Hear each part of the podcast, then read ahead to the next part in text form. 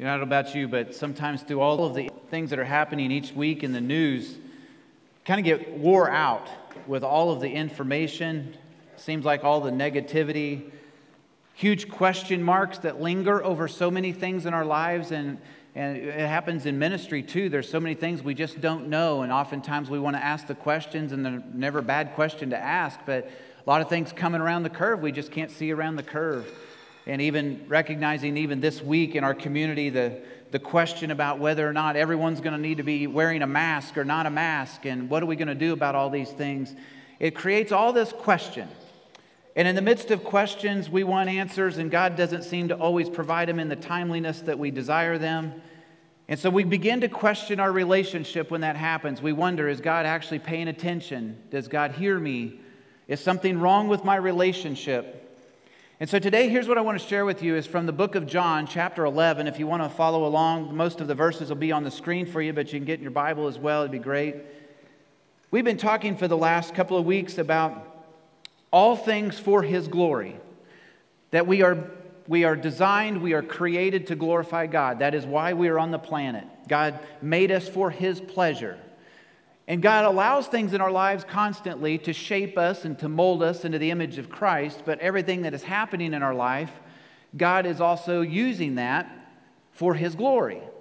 We don't always see it that way, and that's why I wanted to share this story with you today, maybe to just bring some encouragement into your heart about what God might be doing around you to bring and to reveal His glory in every circumstance.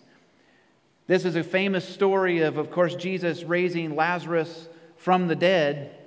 And as we were just singing about Christ alone and the firm foundation that we have, we are able to sing that song from a position of faith and confidence because of the resurrection of Jesus Christ.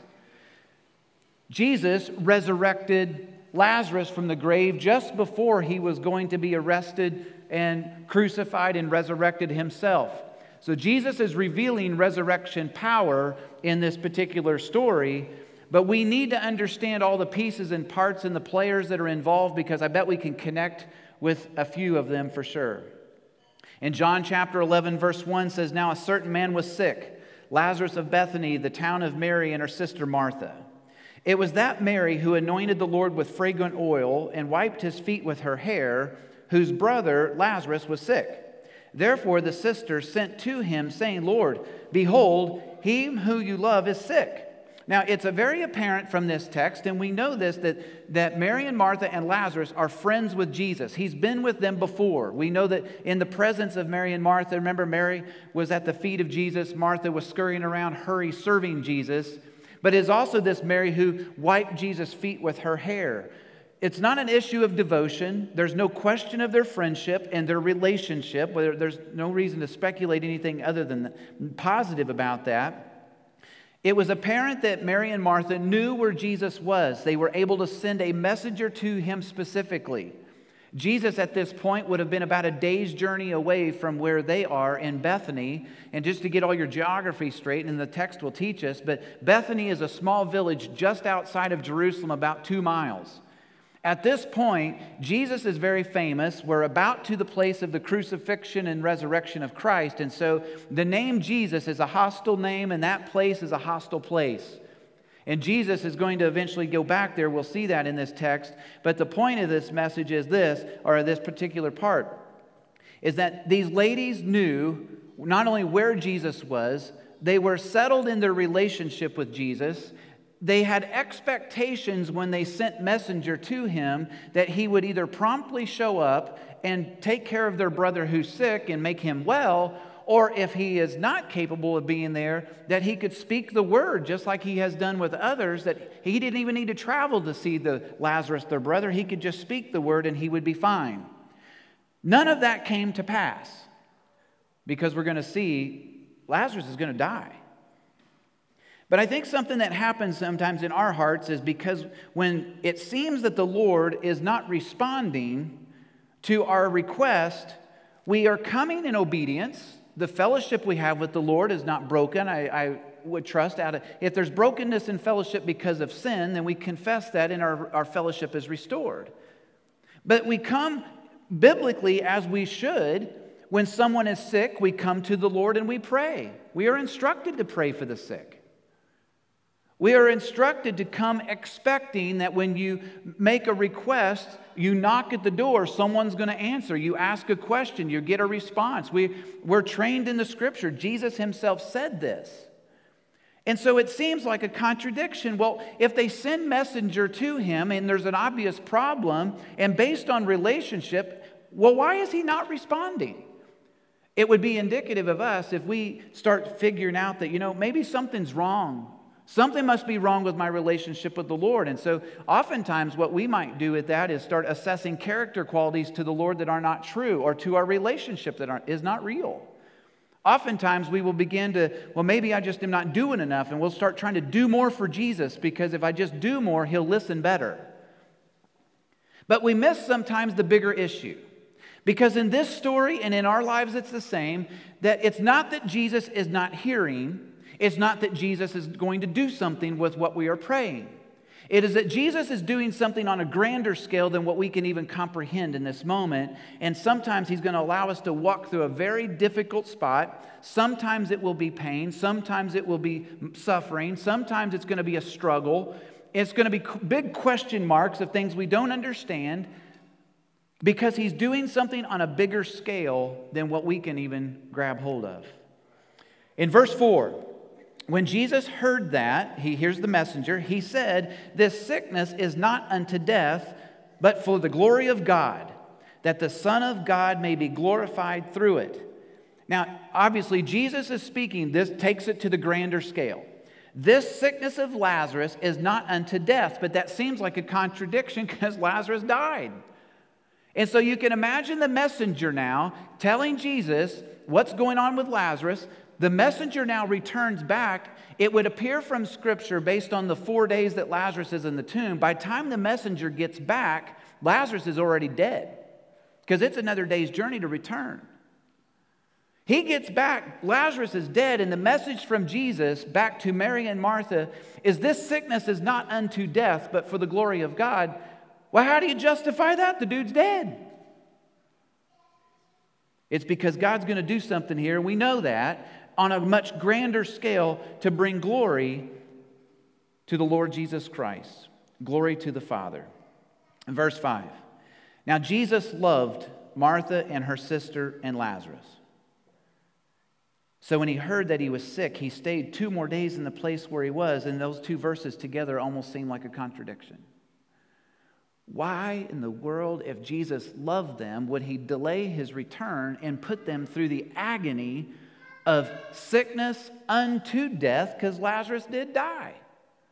Why would he allow them to suffer such a thing?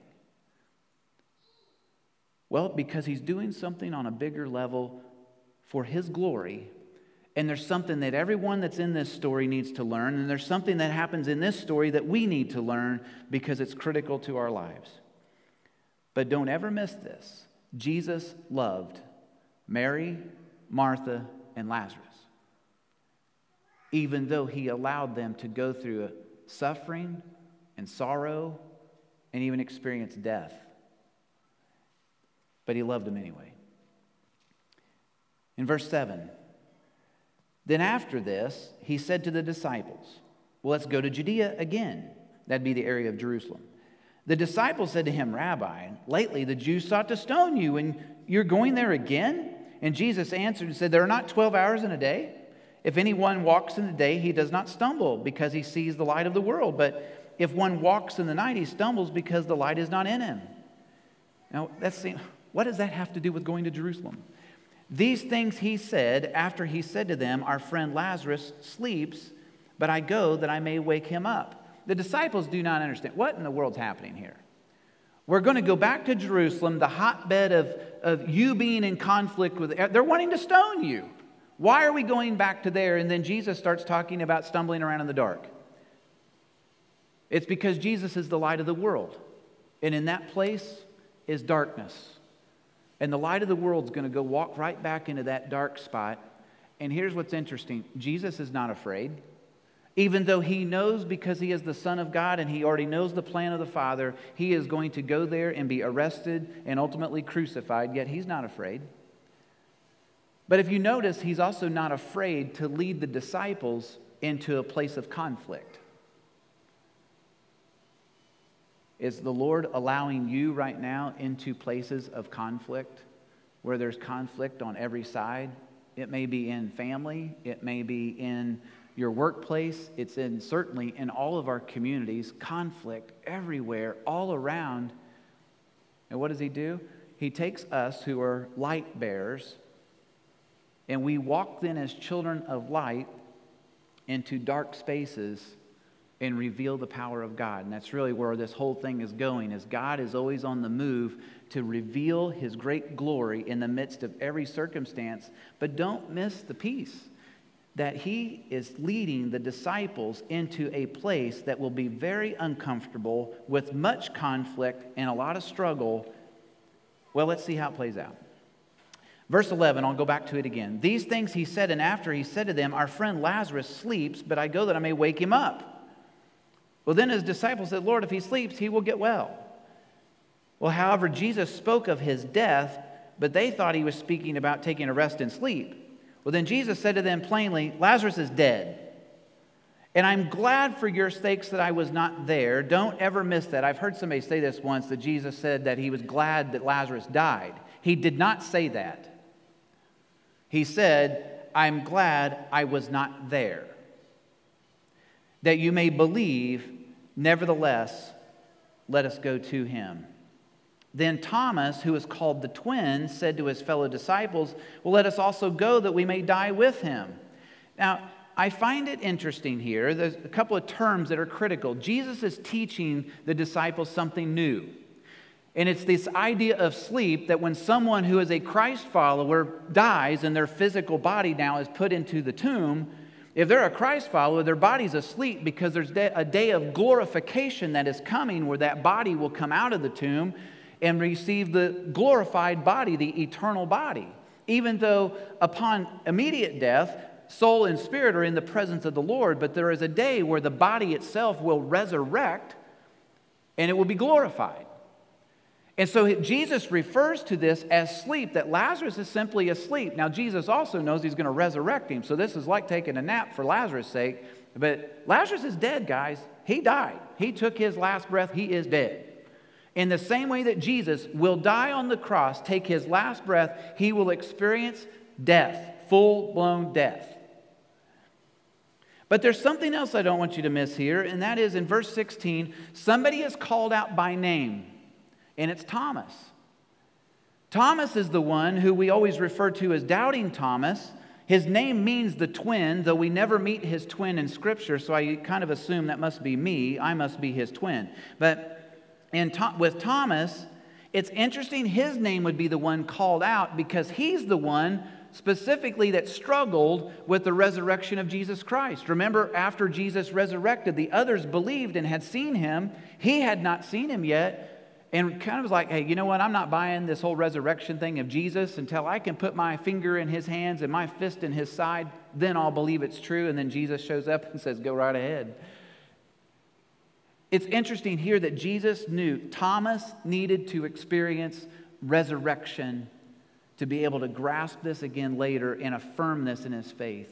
Thomas will ultimately go on, guys, to be an incredible disciple of Jesus Christ and was ultimately martyred for his faith. Uh, many believe in the country of India, and there's even a place where you can go and visit as a place where Thomas ministered in the country of India. In verse 17, so when Jesus came, he found that he had already been in the tomb four days. Now, when Bethany was near Jerusalem, about two miles away, and many of the Jews had joined the women around Martha and Mary to comfort them concerning their brother. Then Martha, as soon as she heard that Jesus was coming, went and met him, but Mary was sitting in the house. Then Martha, Martha said to Jesus, Lord, if you'd been here, my brother wouldn't have died. But even now I know that whatever you ask God, God will give you. If you notice what happens here, when Martha hears word that Jesus is approaching, she runs out to meet him where he is. But the words that she says are words that I think we can all relate to. It's the if only. Many of us experienced a lot of if onlys this last several months. Well, if only this wouldn't have happened, then they wouldn't do this and this and this, and we if only things to no end. And she says, Lord, if, if only you were here, Lazarus wouldn't have died. You know, we want to assess blame. Oftentimes, we want to reason things so everything makes sense. And we start building all those if only cases as if somehow we can alter the outcomes. And we're missing the point that the Lord of glory is walking with us through all these troubles of life, and they come in a lot of packages everything from sand from the other side of the world to pandemics to health to struggles to employment to economic failure to conflict of no end. And all of these things happen, and the Lord walks right with us through all these things because none of these things are new. There is no new thing under the sun. The world has experienced these things before on different levels and different scales. But at the end of the day, what is God doing? God is taking all of these challenges and struggles, walking with us through them, ultimately to reveal the glory of God in our lives and through our lives. Mary and Martha need to experience here a resurrection, the resurrection of their brother. But I totally get their question. Lord, if only you'd just done something different, we wouldn't be experiencing it this way. Maybe that's you right now in your prayer life.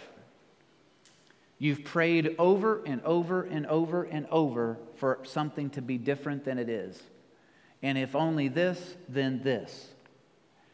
Maybe I can encourage you to back up from that just a moment and say, Lord, I don't understand all that is happening.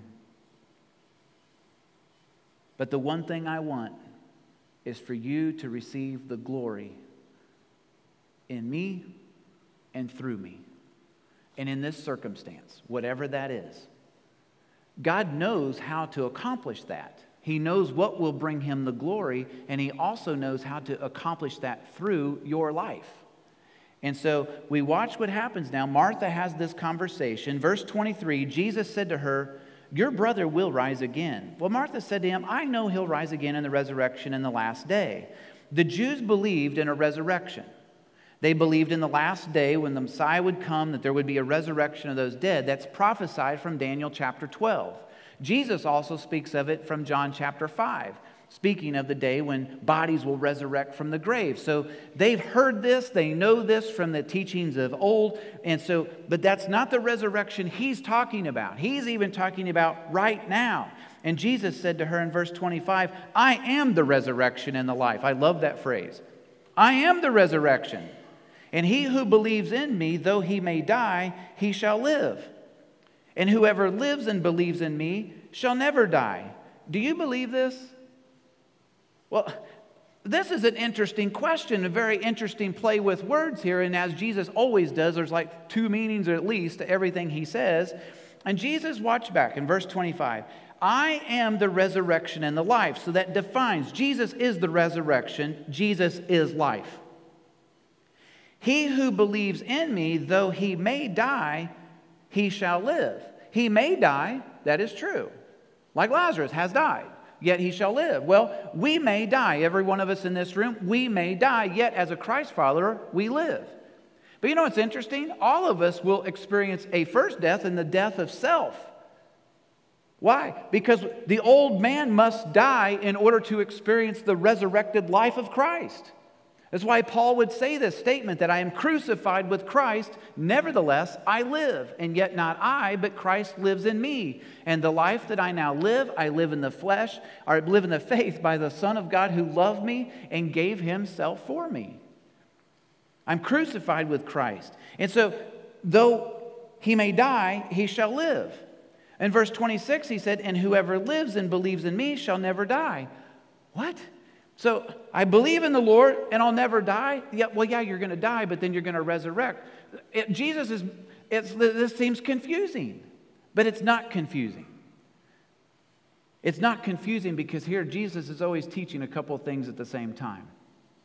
When we enter into a relationship with Christ, the old man is dead, the new man is resurrected. There are some who will die physically on this planet and take your last breath. And as a Christ follower, your body and your soul and spirit are in the presence of the Lord, and your body is in the ground.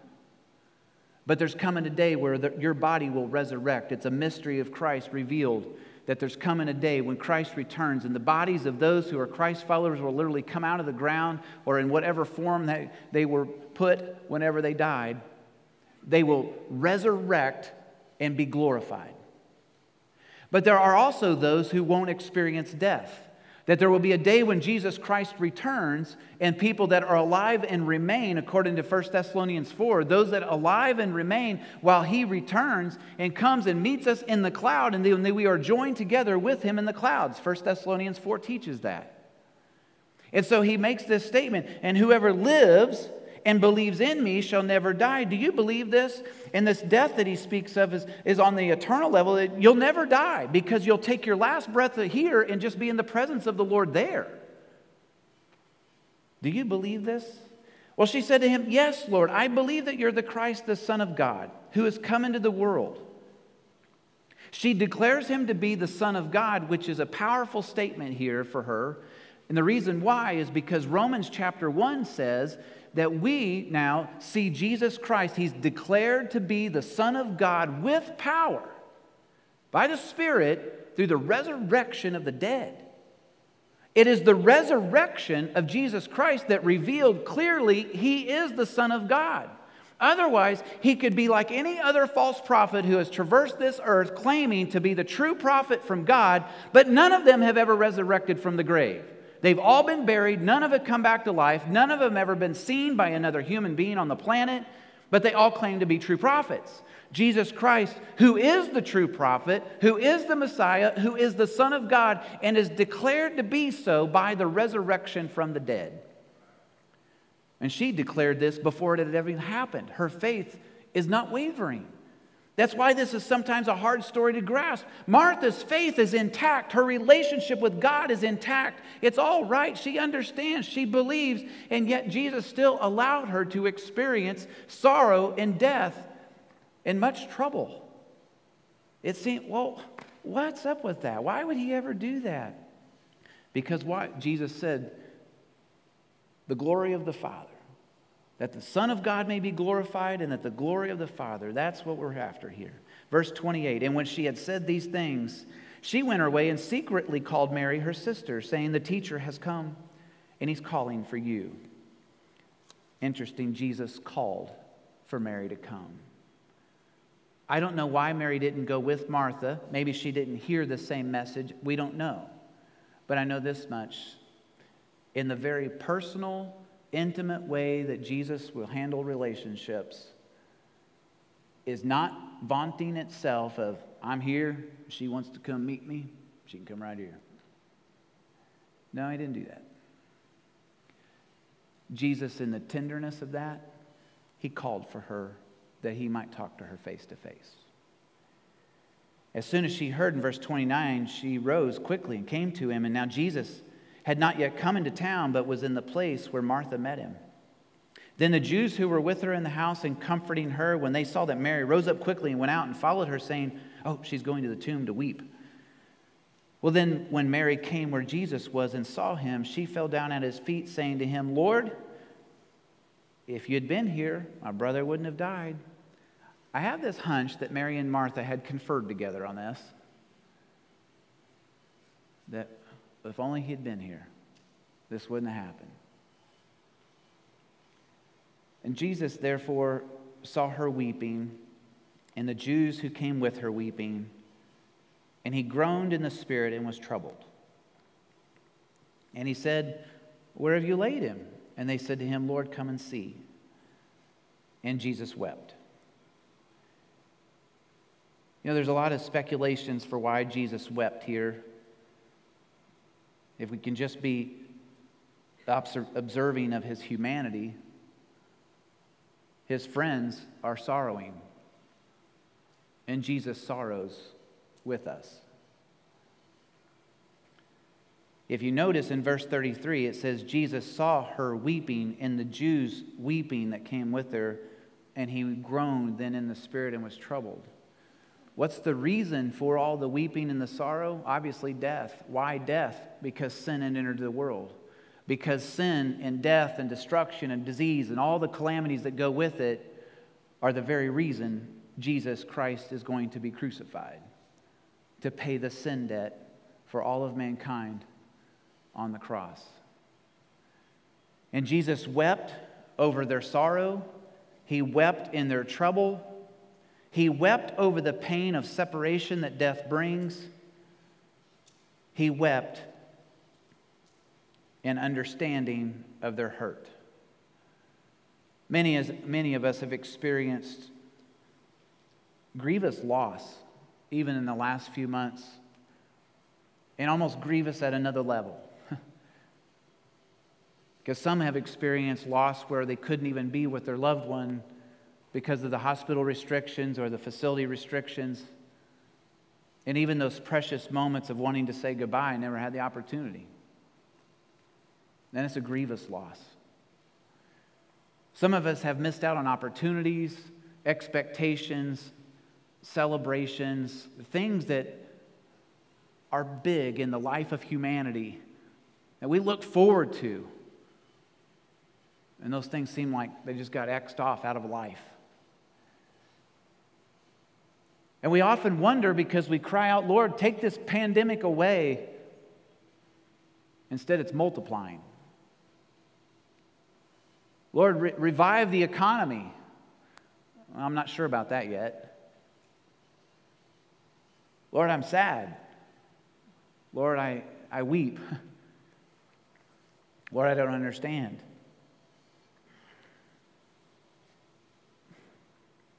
But He understands.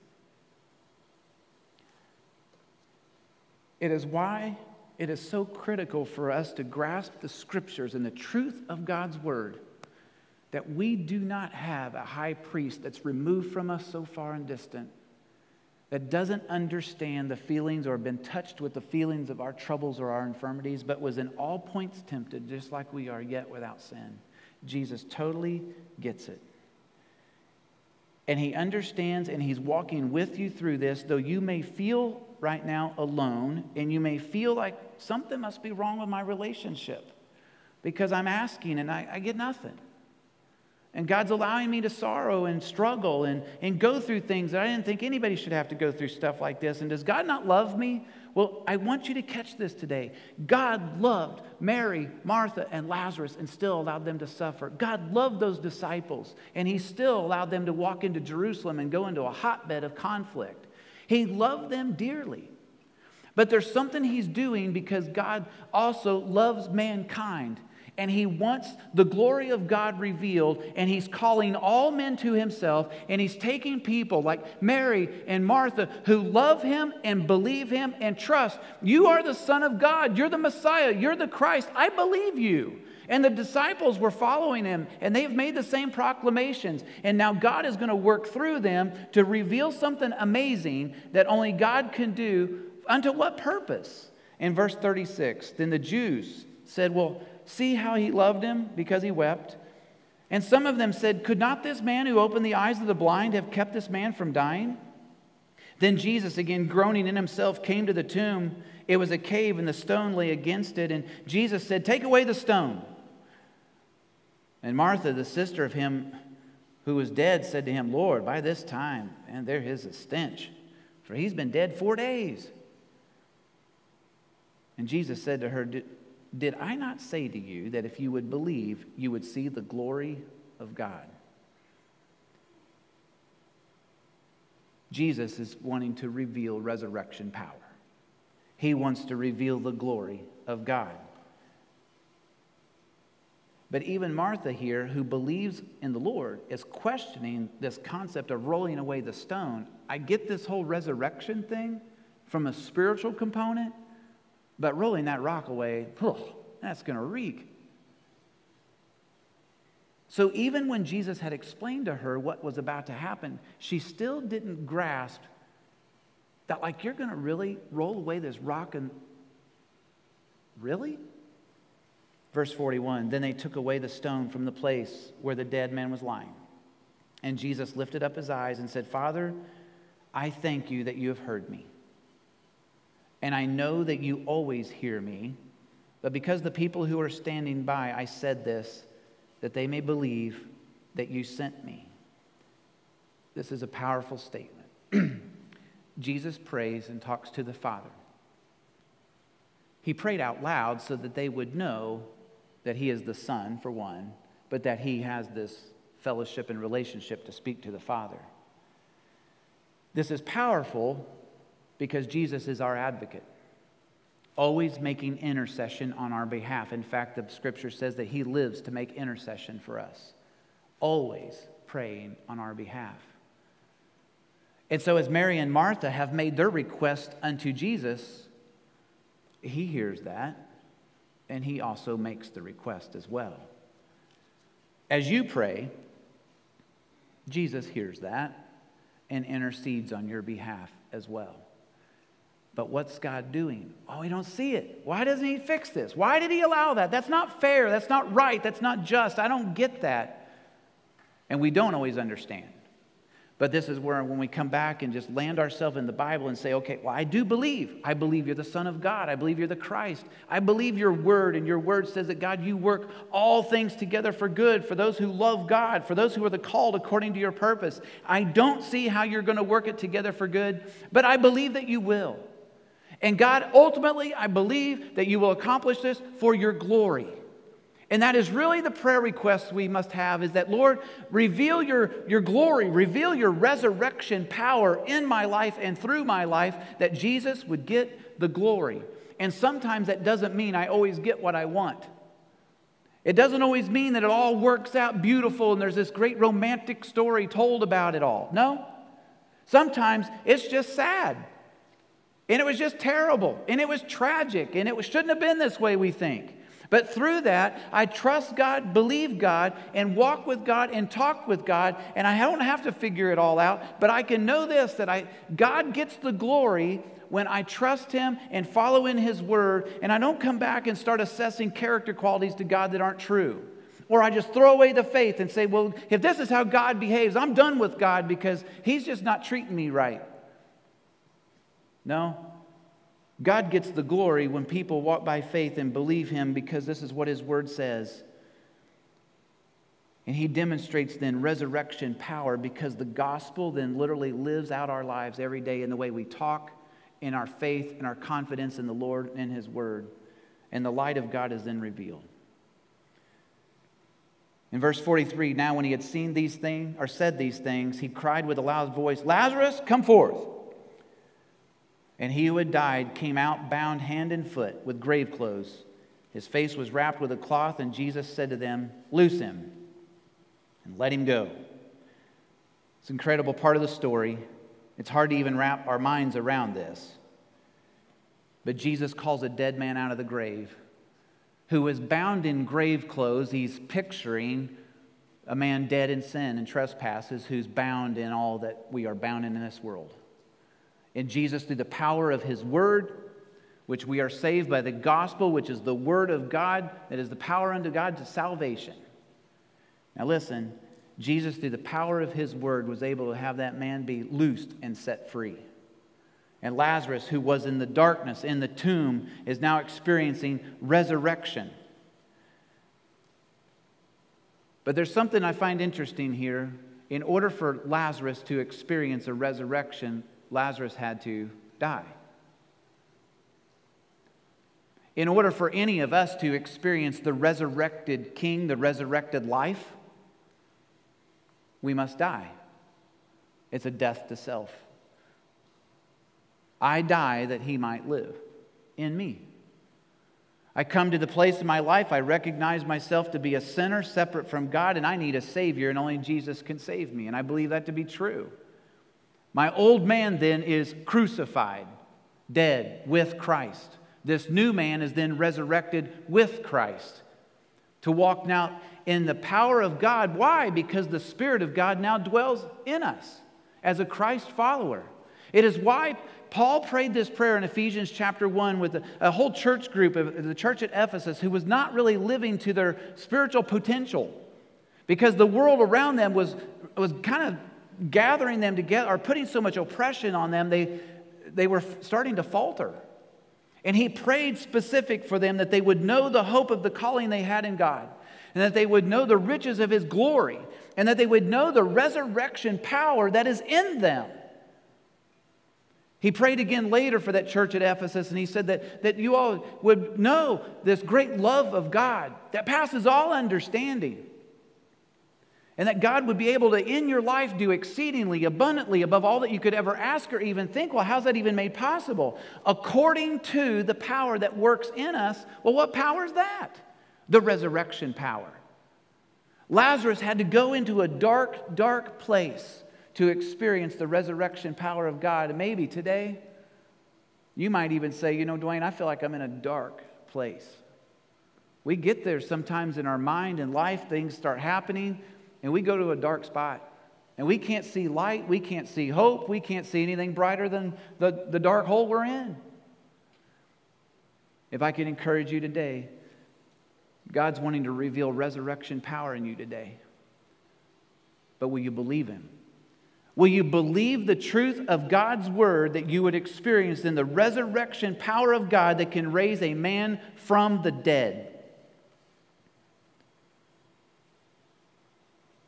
And the last thing we see in this text, in verse 45, is then many of the Jews who had come to Mary and seen these things Jesus did, they believed. You mean God would allow Lazarus to get sick? and Mary and Martha to worry over him and pray over him. Send a messenger. He died, Jesus or the Lazarus dies. Jesus doesn't show up on time. They suffer all this anguish and sorrow.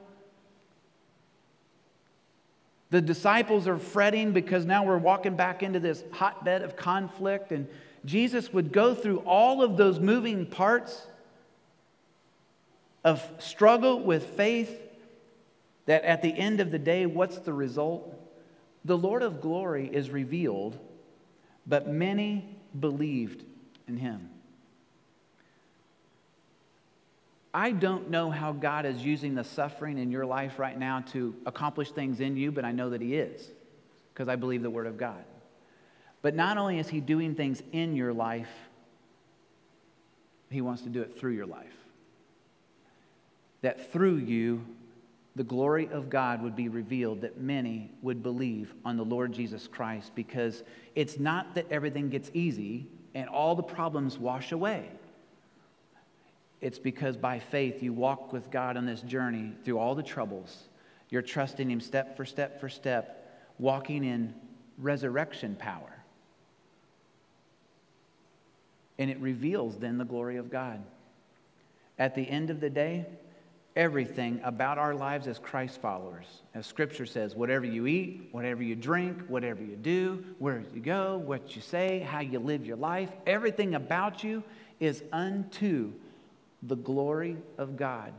And God knows exactly what to do to accomplish the maximum glory for His Son in you and through you. And so today, maybe maybe the request of your heart is Lord, is not to fix all the problem.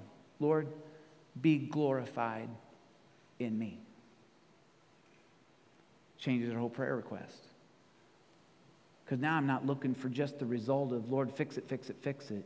Lord, teach me to walk with you by faith in trouble and be glorified in me and be glorified through me. Let's bow our heads and contemplate that for just a moment.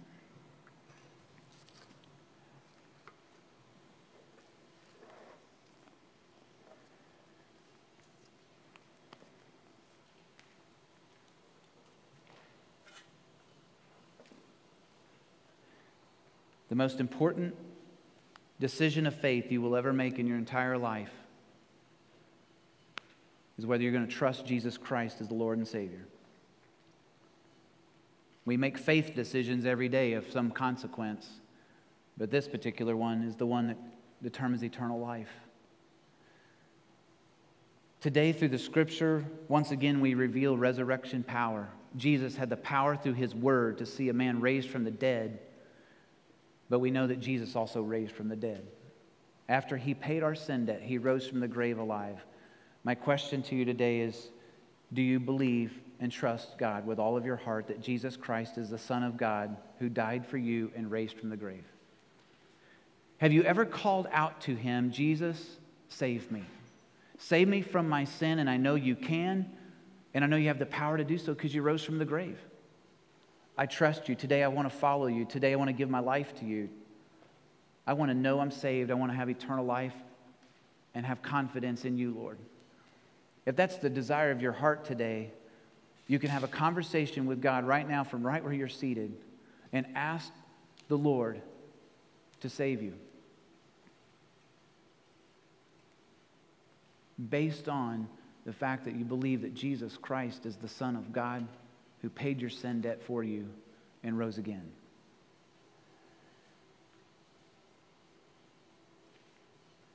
As Christ followers in this room today, I realize we're all facing lots of troubles and struggles of all different shapes and sizes and depths of sorrows that sometimes are incomprehensible. All for the glory of the Lord. And we may not be able to see right now, gosh, I just don't know how God could be glorified in this because this is so tragic and so messy and so difficult. But the Lord through Scripture, reveals He is able to work all things together for good in your life. For His glory. And today, maybe your request of the Lord may be, Lord, be glorified in me. Teach me, Lord, to trust in your word, to walk in your way, to not walk by, faith, by, by sight, but only by faith.